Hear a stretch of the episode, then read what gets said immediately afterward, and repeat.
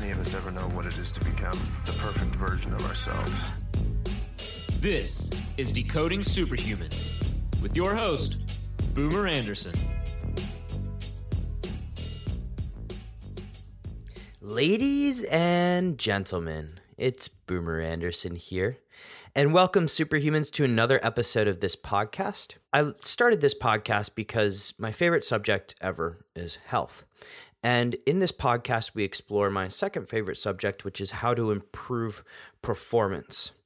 And combining the two, how do we use health to improve performance? As always, I want to bring on experts to separate true from false and to really give you bite sized pieces of actionable information so that you can take action, massive action, in your everyday life to become a higher performer. Today's subject is ketosis and the ketogenic diet. My guest is Cristi Vlad. Cristi holds a master's degree in civil engineering, but he's self taught in genomics, nutrition and biochemistry, machine learning, bioinformatics, cybersecurity, and rational thinking. Cristi is the author of seven books, including Ketone Power and Periodic Fasting, which is how I came to know him. What I love about Cristi's work is the emphasis on, and frankly, the study of, the scientific method, logical fallacies, and cognitive biases, science based medicine, which is actually different from evidence based medicine, metacognition, so really thinking about thinking, and his study of human behavior. Similar to my worldview, Cristi looks for good evidence and solid arguments to support an ever changing view and opinion. This method leaves him thinking fluid and flexible instead of fixed and self limiting. So, what did we actually get into on this podcast? Because it is, in a way, a very deep dive into the ketogenic diet. This conversation could have gone on for three hours easily. We got into all things ketosis. What is the ketogenic diet? What are the different ketones and which is most important to measure? How would you actually measure that? The value and caution in exogenous ketones what do we know about the long term effects of the ketogenic diet? And finally, fasting. At many times, we could have gone down a biochemistry wormhole or a how to not do ketosis wormhole, a fasting wormhole, so many different wormholes. But the show notes for this one can be found at decodingsuperhuman.com slash Cristi, and that's C R I S T I. If you want him back on the show, let me know. Frankly, I would love to have him back on to especially to answer that question how not to do ketosis. I think that episode would be very valuable. And now, on to our sponsor. So, why explore something like ketosis? Why go on a high fat, carb restricted diet? Well, one of the reasons why I choose to do it quite frequently is for increased focus, increased cognition. The other tool in my toolbox, and you guys have heard me say this before, for increased cognition, and perhaps my favorite nootropic out there is Qualia. And Qualia is made by a company called Neurohacker Collective, which I believe so much in that I've invested a significant sum of my money in the company. Qualia is a nootropic, and they've also come out with a second product called Qualia Mind. But pay attention to this company, folks, because there's a lot going on and there's a lot in the pipeline, whether it's sleep, stress, and a whole bunch of other things. Uh, Neurohacker Collective continues to deliver high quality products, which improve my focus, my overall sovereignty, and my ability to just frankly kick ass.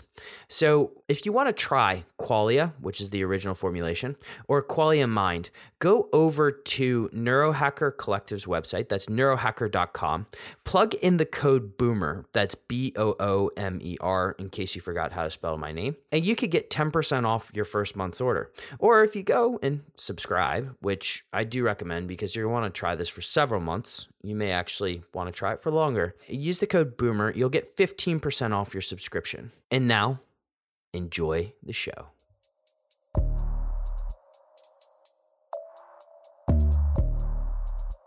Cristi, so good to have you here today. You know, it's just been a pleasure. I've loved all of your books, and I'm really glad you're on the show. Nice to be here. I think the burning question on everybody's mind and the topic today is on ketosis. But why don't we take the the ten thousand foot view first, or ten thousand meter view, and just answer the question? You know, what is a ketogenic diet exactly? Simply put, a ketogenic diet is a diet that restricts carbohydrate to the level of entering nutritional ketosis. So which is a metabolic state uh, characterized by the oxidation. The body switches to primarily oxidating fat for energy instead of uh, what you would like to call a default state where the body burns primarily, and I'm saying primarily because it does not completely oxidize uh, fat or carbohydrate in any of the states. Okay, so uh, back to the question. A ketogenic diet is a diet that restricts carbohydrate to the level of entering nutritional ketosis, where the body primarily burns fat for energy, fat and ketone bodies, which are byproducts of fat oxidation. So, Cristi, do you mind if we put some some numbers to that just real quick in terms of um, like what percentages for macros are we talking about here in terms of fat versus carbohydrates versus protein? To enter nutritional ketosis? Correct. Well, actually, I guess this depends on an individual level. If we would to take a person and actually try to get them into ketosis, um, I'd probably start with restricting carbohydrates to about 50 grams of total carbohydrates per day. And uh, probably one of the most important things here, uh, since we're, we're living in a quantified world, would be to actually measure ketosis. It wouldn't be okay to eyeball it. Many people say just restrict carbohydrates to less than 50 grams of total carbs per day, and then you'll be in ketosis. But you actually don't know. Some people need to restrict to less than 20 grams, other people to less than 30 grams, and some people can even like be in ketosis at uh, maybe 100 grams of total carbohydrates. Mm. So in this case, I would say restrict, start with 50 grams of total carbs, and then measure if you have circulating ketones in your blood after one or two days. Okay, so we'll get into the measurement aspect in just a second, but just real quick, in terms of percentage of fat to get into ketosis, I, think in the book you mentioned uh, 60% or above is sort of a good guideline. Is that still true? Probably yes. Okay. Probably yes. Do you mind going into the different hormone signaling pathways that really kind of resonate or really are coinciding with glucose fueled diet versus a ketogenic diet? Well, sure. Um, probably the main switch is around uh, insulin and to a good extent glucagon. So, uh, as we know, one of the primary roles of insulin is to get glucose inside cells for energy. And when we have less circulating glucose, like on a ketogenic diet, we kind of need less circulating insulin. So lower insulin secretion would drive a lot of changes, which kind of makes a fat-based metabolism uh, quite different than a state when we primarily burn glucose for energy. So I guess the main would be around insulin. The main thing would be around uh, insulin signaling. Do you mind just touching on the role of LPL here uh, when it comes to ketosis versus a traditional, I, I want to call it standard American diet, but I realize it's kind of a worldwide phenomenon these days. For those who don't know, um, LPL or lipoprotein lipase is um, an enzyme which stands uh, on top of cells that line blood vessels in your muscles and in your fat tissue. So it kind of enables uh, or turns on triglyceride hydrolysis, which basically means breaking down fat for energy. Now, in theory, we would want higher LPL activity in muscles to kind of burn uh, fat and low LPL activity in the adipose tissue. But I guess it's also kind of hard to quantify or to measure this uh, this type of thing. So basically, LPL is uh, allows triglyceride hydrolysis or breaking down fat for energy.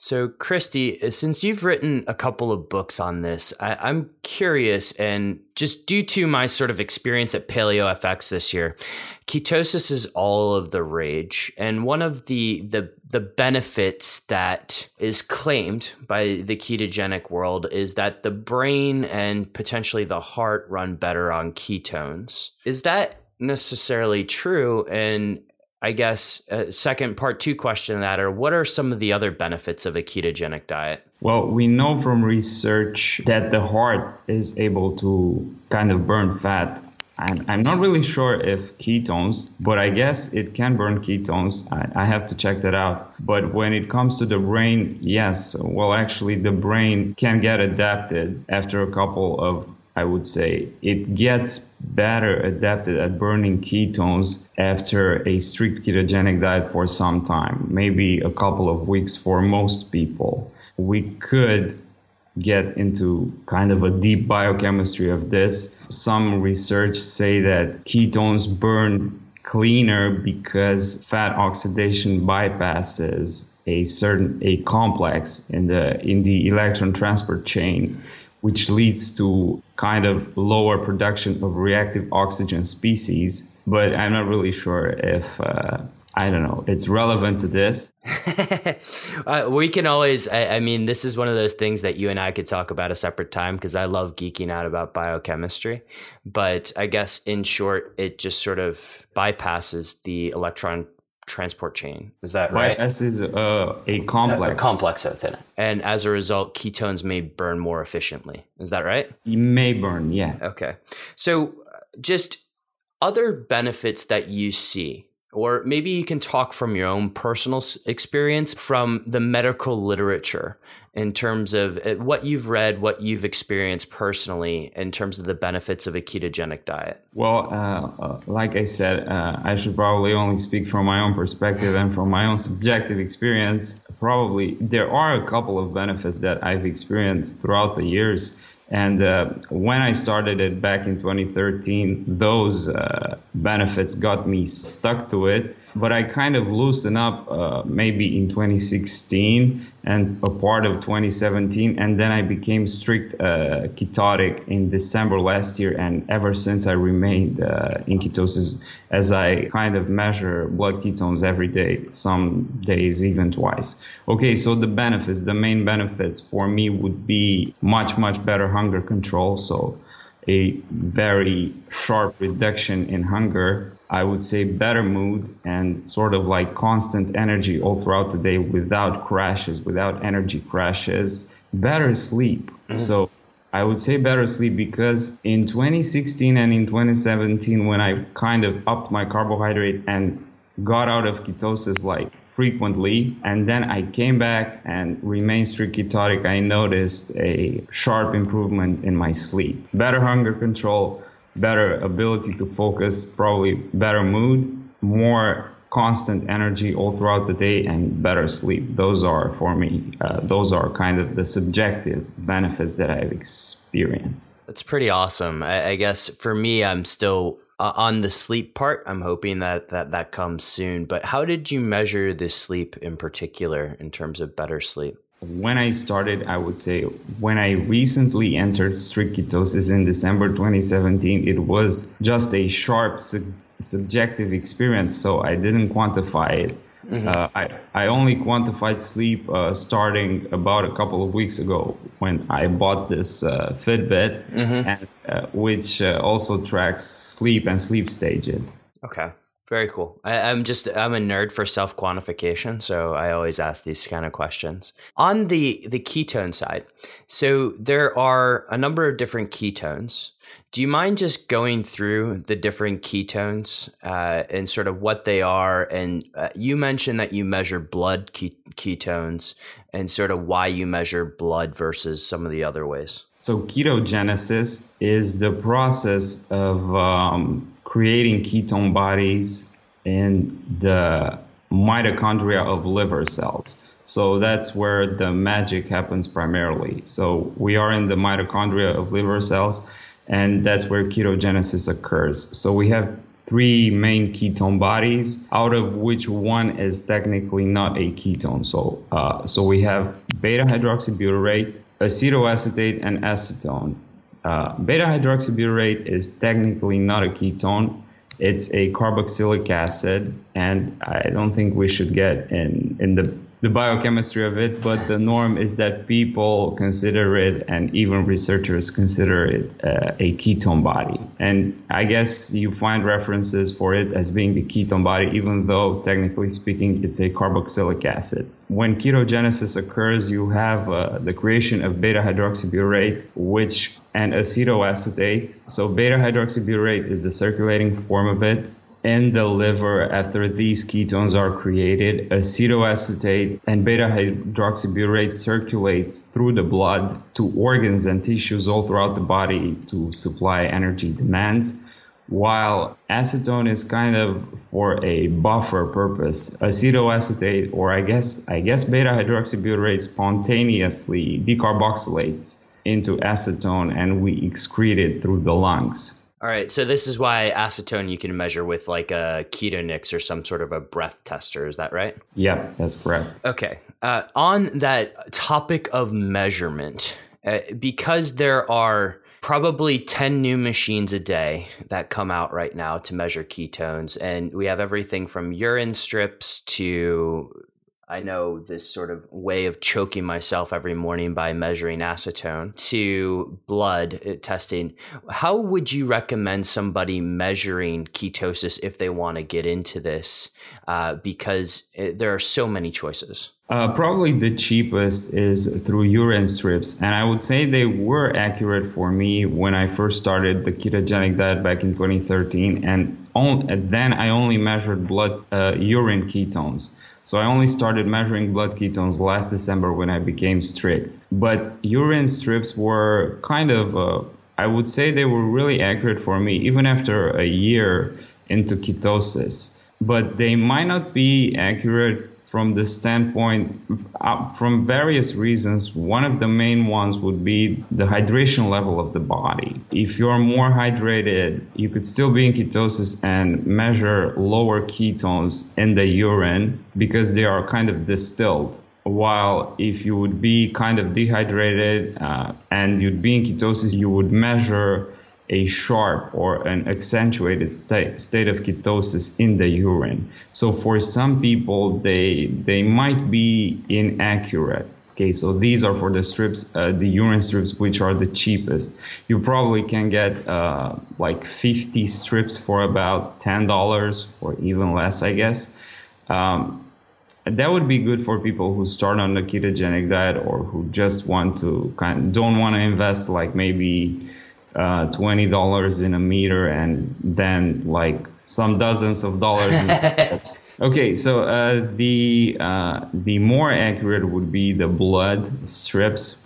So testing blood ketones with a dual glucose ketone meter. Glucose strips are kind of cheap, while ketone strips are getting cheaper. So you now have options to buy ketone strips for one dollar uh, while back in, I would say 2013 or 2014, uh, these were like $5 a piece. Yeah. So those were kind of expensive back then. But now it gets cheaper. So on on the blood part, uh, there's a number of different meters out there. Do you have a favorite one?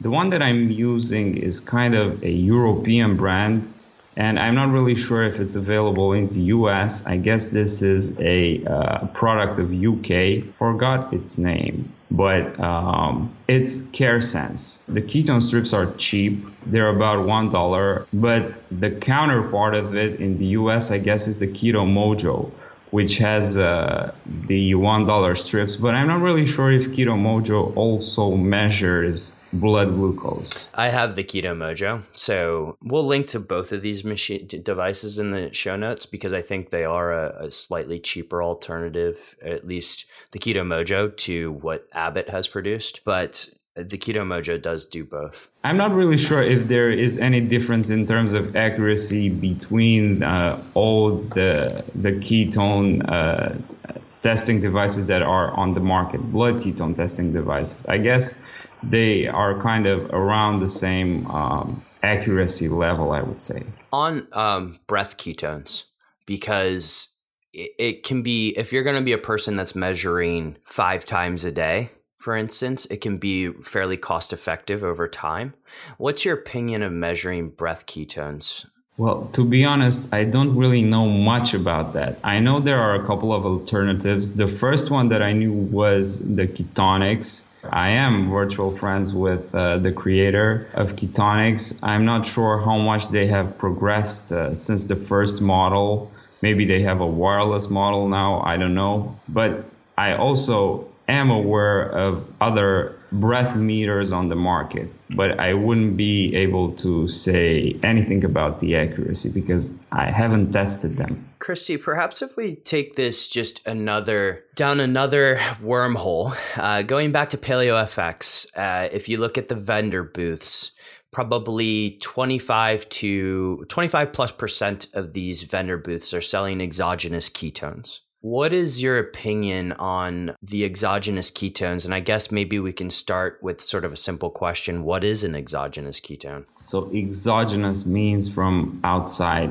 When we say ketosis, ketosis, uh, nutritional ketosis, is an endogenous uh, process, which means uh, it naturally occurs in the body from the breakdown of fat and the creation of ketone bodies. That is endogenous ketosis.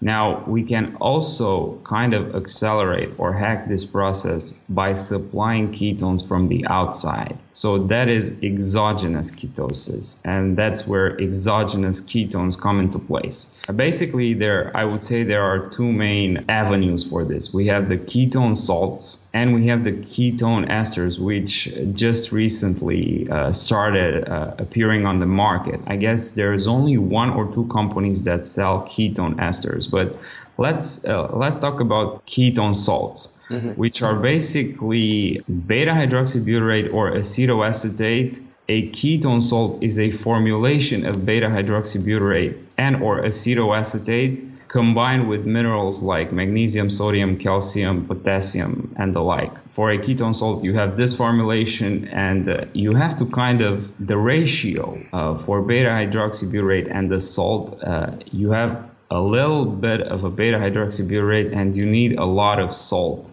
to kind of uh, be able to put it in a formula. And these uh, these formulations have kind of a low impact on circulating ketones. Personally, I'd rather use um, a an MCT oil or a C8 oil instead of using a ketone salt the newcomer in the market is the ketone ester or ketone monoester. This is kind of the real deal. Let's take uh, the one that's uh, currently being sold, I guess. It's called uh, D-beta hydroxybutyrate 1,3-butane diol. So it's kind of it's a mouthful. yeah, it's a mouthful. Um, so, like I said, there is at least one merchant uh, supplying this formulation on the market. And this is a ketone monoester. When this gets into the body, you not only get beta hydroxybutyrate from the beta hydroxybutyrate in the formula, but when butane diol is metabolized, it turns into more beta hydroxybutyrate. There are um, experiments of people doing this on YouTube, experimenting with uh, this ketone monoester and we've seen uh, we've seen them going from 0.3 millimolars to 5 to 6 or even 7 millimolars per liter in less than 30 minutes. So they go straight into deep very deep ketosis. And that's kind of a big subjective change to to a brain that's not used to ketosis for example. So i guess in terms of uh, exogenous ketones we're talking in terms of mental and in terms of sports performance.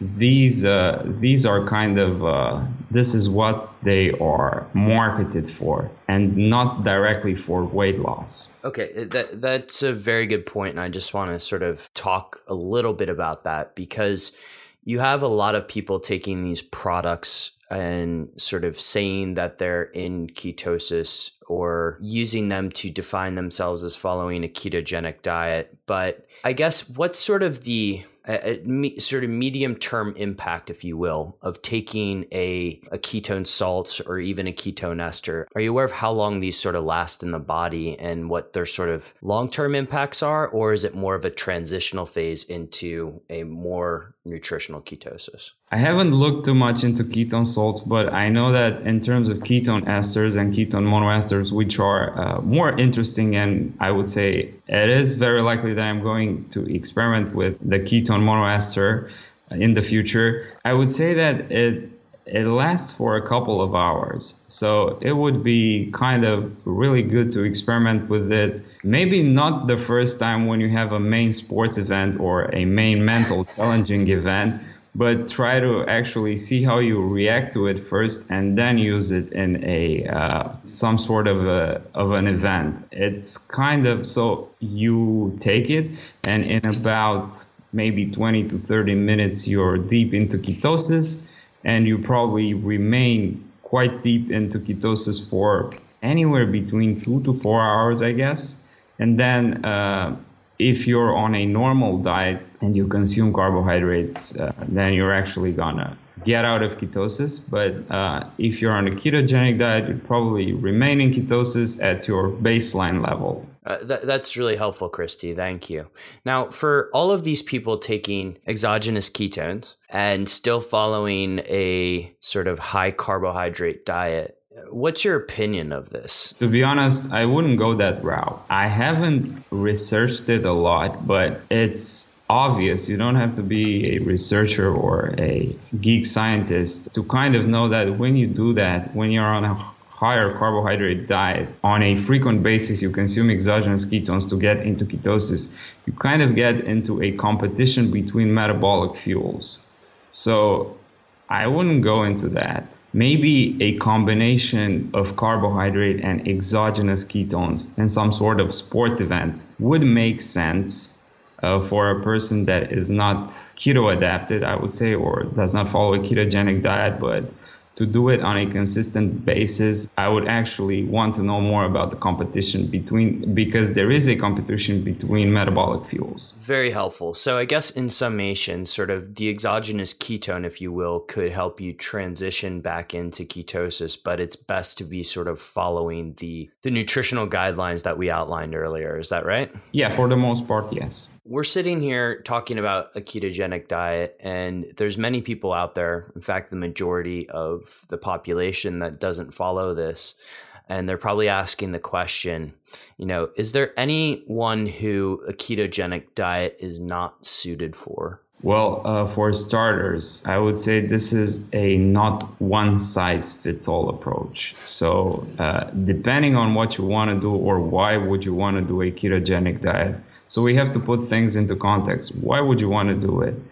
Just to do it uh, out of no reason, it doesn't make sense. Some people do it for better mental performance. Some people do it for, um, I don't know, higher energy levels. A lot of people do it for weight loss. Uh, the ketogenic diet is not a magic weight loss tool, but it allows for, uh, since since you have better hunger control, you are more able to go into a calorically restricted mode because it all comes down to um, energy deficit when we're talking about weight loss. So a ketogenic diet may allow for a more efficient uh, way to get into an energy deficit. So a lot of people use it for uh, weight loss. Some people use it to kind of uh, manage conditions like epilepsy and some other pathological conditions, some people use it as a main method while others use it alongside a conventional medical treatment. Now, for you, you mentioned that you've been doing strict ketosis for a while.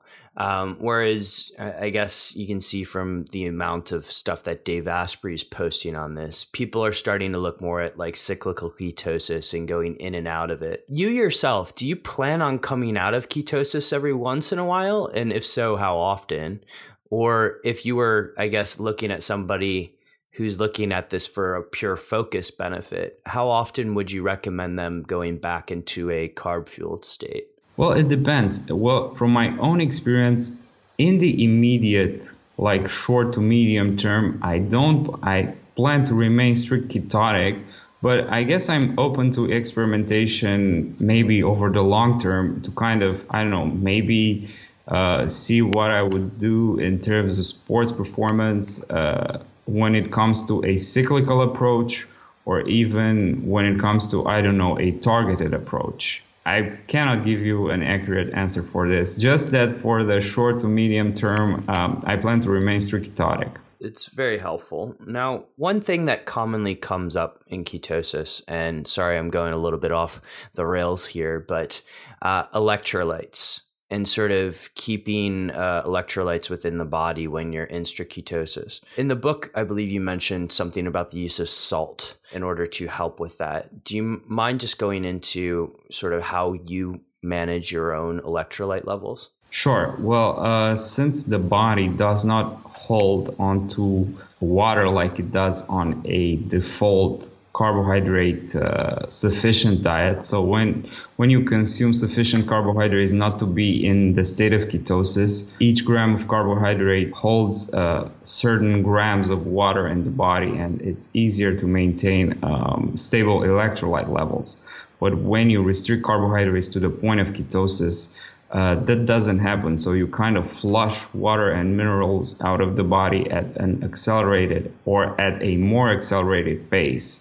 And to do that, you kind of have to consume. So I would, from a subjective experience, I have to consume a little bit more salt and uh, probably uh, other minerals with enough water to remain hydrated and electrolytes stable, I would say. On the salt, just from your own subjective experience, how much salt are you consuming a day and sort of how how are you consuming it? Like do you have your water bottle full of salt or are you doing it by other means? No, uh, I haven't actually quantified it precisely, but I just salt my food. Uh, I just use more salt on my food and I also kind of crave, I don't know if you know those tiny bouillon cubes. Mm-hmm. I kind of sometimes I uh, I take uh, one cube in the morning, either dissolved in a glass of water or just uh, eat it and then drink a glassful or two glassfuls of water. Cristi, this has been very helpful. One one more question before we go into sort of uh, where people can find out more about you and additional resources. In your experience with uh, ketosis, how much do you use fasting for that? And if you don't mind, just sort of explaining for people what are the benefits of using fasting for a ketogenic diet. Well, I'm really glad that we get into this because um, I would say fasting it really makes a lot of sense uh, when you talk about ketosis. Being in a ketotic state or being in nutritional ketosis reduces your hunger levels. You won't be eating as much or as frequent. So I got into fasting kind of I progressed into fasting naturally from ketosis.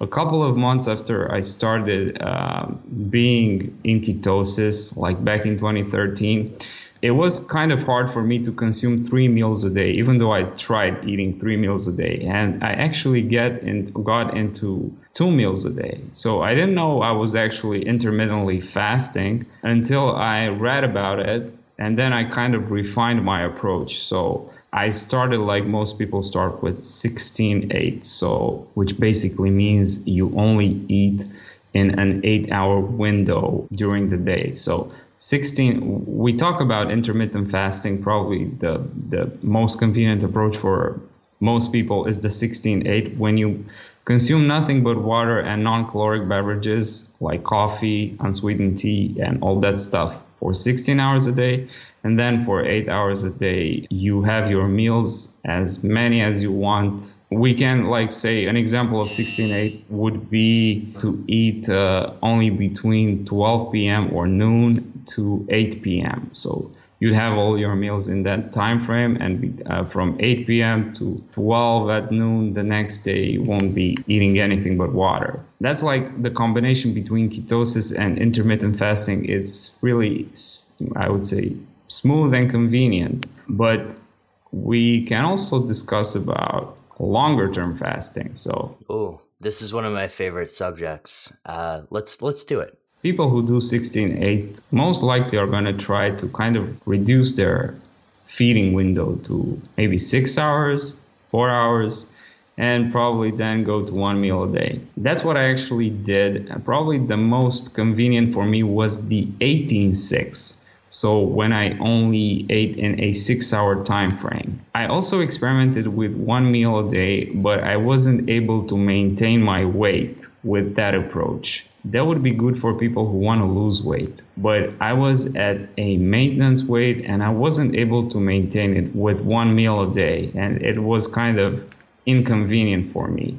So once you do that, you can also go into 24 hour fasting, 36 hour fasting, 48 hour fasting. And if you come into that type of fasting from a ketosis background, it's going to be much easier because you won't transition from a carbohydrate based metabolism into a fat based metabolism. There won't be the switch because if you start doing like prolonged fasting from uh, the background of a higher carbohydrate diet, it would take about 24 to 48 or even 36 hours to kick boost uh, the fat based metabolism. And during that time, you, you kind of be miserable in terms of hunger. yeah, because you get really, really hungry when you don't eat for a couple of hours on a normal carbohydrate metabolism. I guess I was all over the place, but uh, the main point is that if you do prolonged fasting from a ketosis background, it is much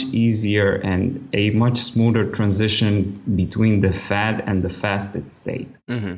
Uh, it makes fasting so much easier. I know when I did 72 hours last quarter, after being in a ketogenic state, everything just runs a lot smoother. That's for sure.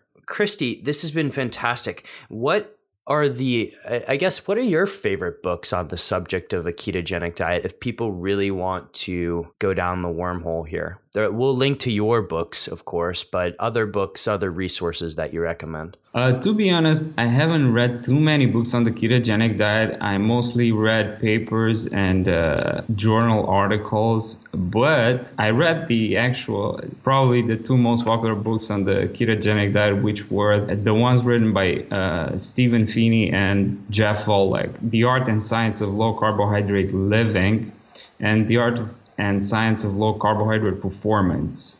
So I read these in 2013, and I guess uh, they would be my first uh, go to books for someone who wants to kind of understand better what happens in the state of nutritional ketosis for uh, weight loss and also for sports performance. Beautiful. Now, I, I guess and I think you're living it, so I kind of know the answer here. But before we go into sort of my last couple of questions, and I know we're running close on time, is there any concern from your point over somebody doing a long term ketogenic lifestyle?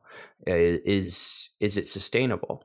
Well, it depends. I'm also experimenting that on myself right now. So I could give you an answer. Maybe if I remain strict ketotic for two or three years, I could give you an answer. But a short answer is that we do not know for sure because yeah. there are very few people or there are fewer people that are doing this and remain strict and actually quantify their ketosis uh, through objective measures some people might say, yeah, I've been doing the ketogenic diet since, I don't know, maybe 10 years, but you cannot know for sure because most likely they haven't tested their ketone levels every day. So you would not know for sure if they were on a ketogenic diet for that long, uh, which means that you could not know if it's safe or kind of, uh, I don't know, sustainable for that period of time. There might be concerns. There are a lot of ways to do it wrong there are way too many ways to do it wrong so i wouldn't give advice on on that. It sounds like episode two subject is coming back and sort of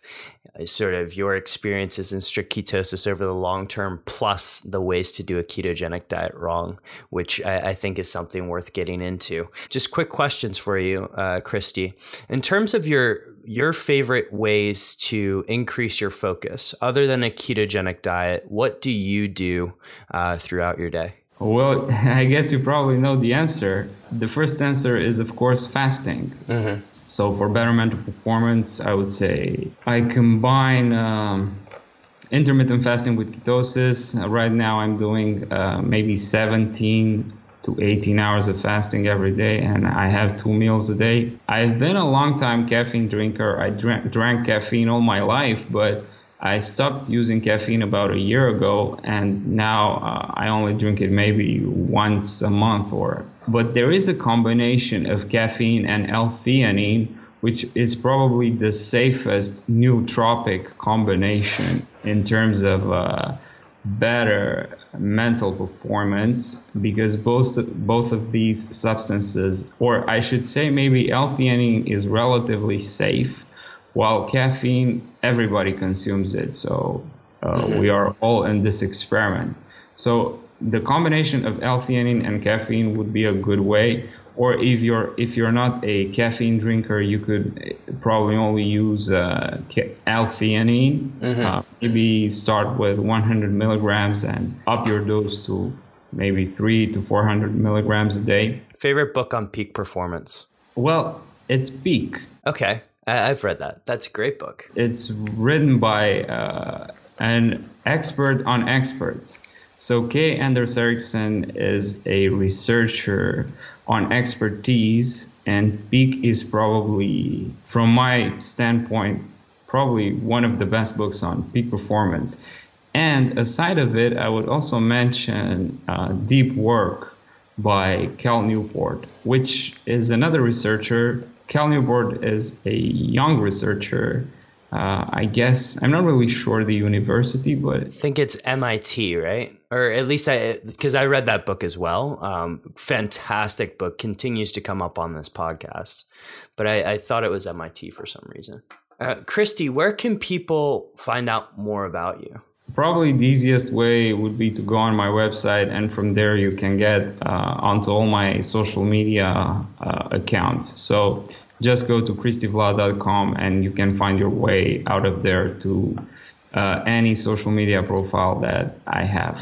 Excellent, and we'll we'll link to all of these in the show notes. Uh, Cristi, this has been extremely informative, and I enjoy this. I really want to go down the biochemistry routes with you uh, at some point. So whenever you're ready for that second conversation, would love to do it but uh, I know we're short on time.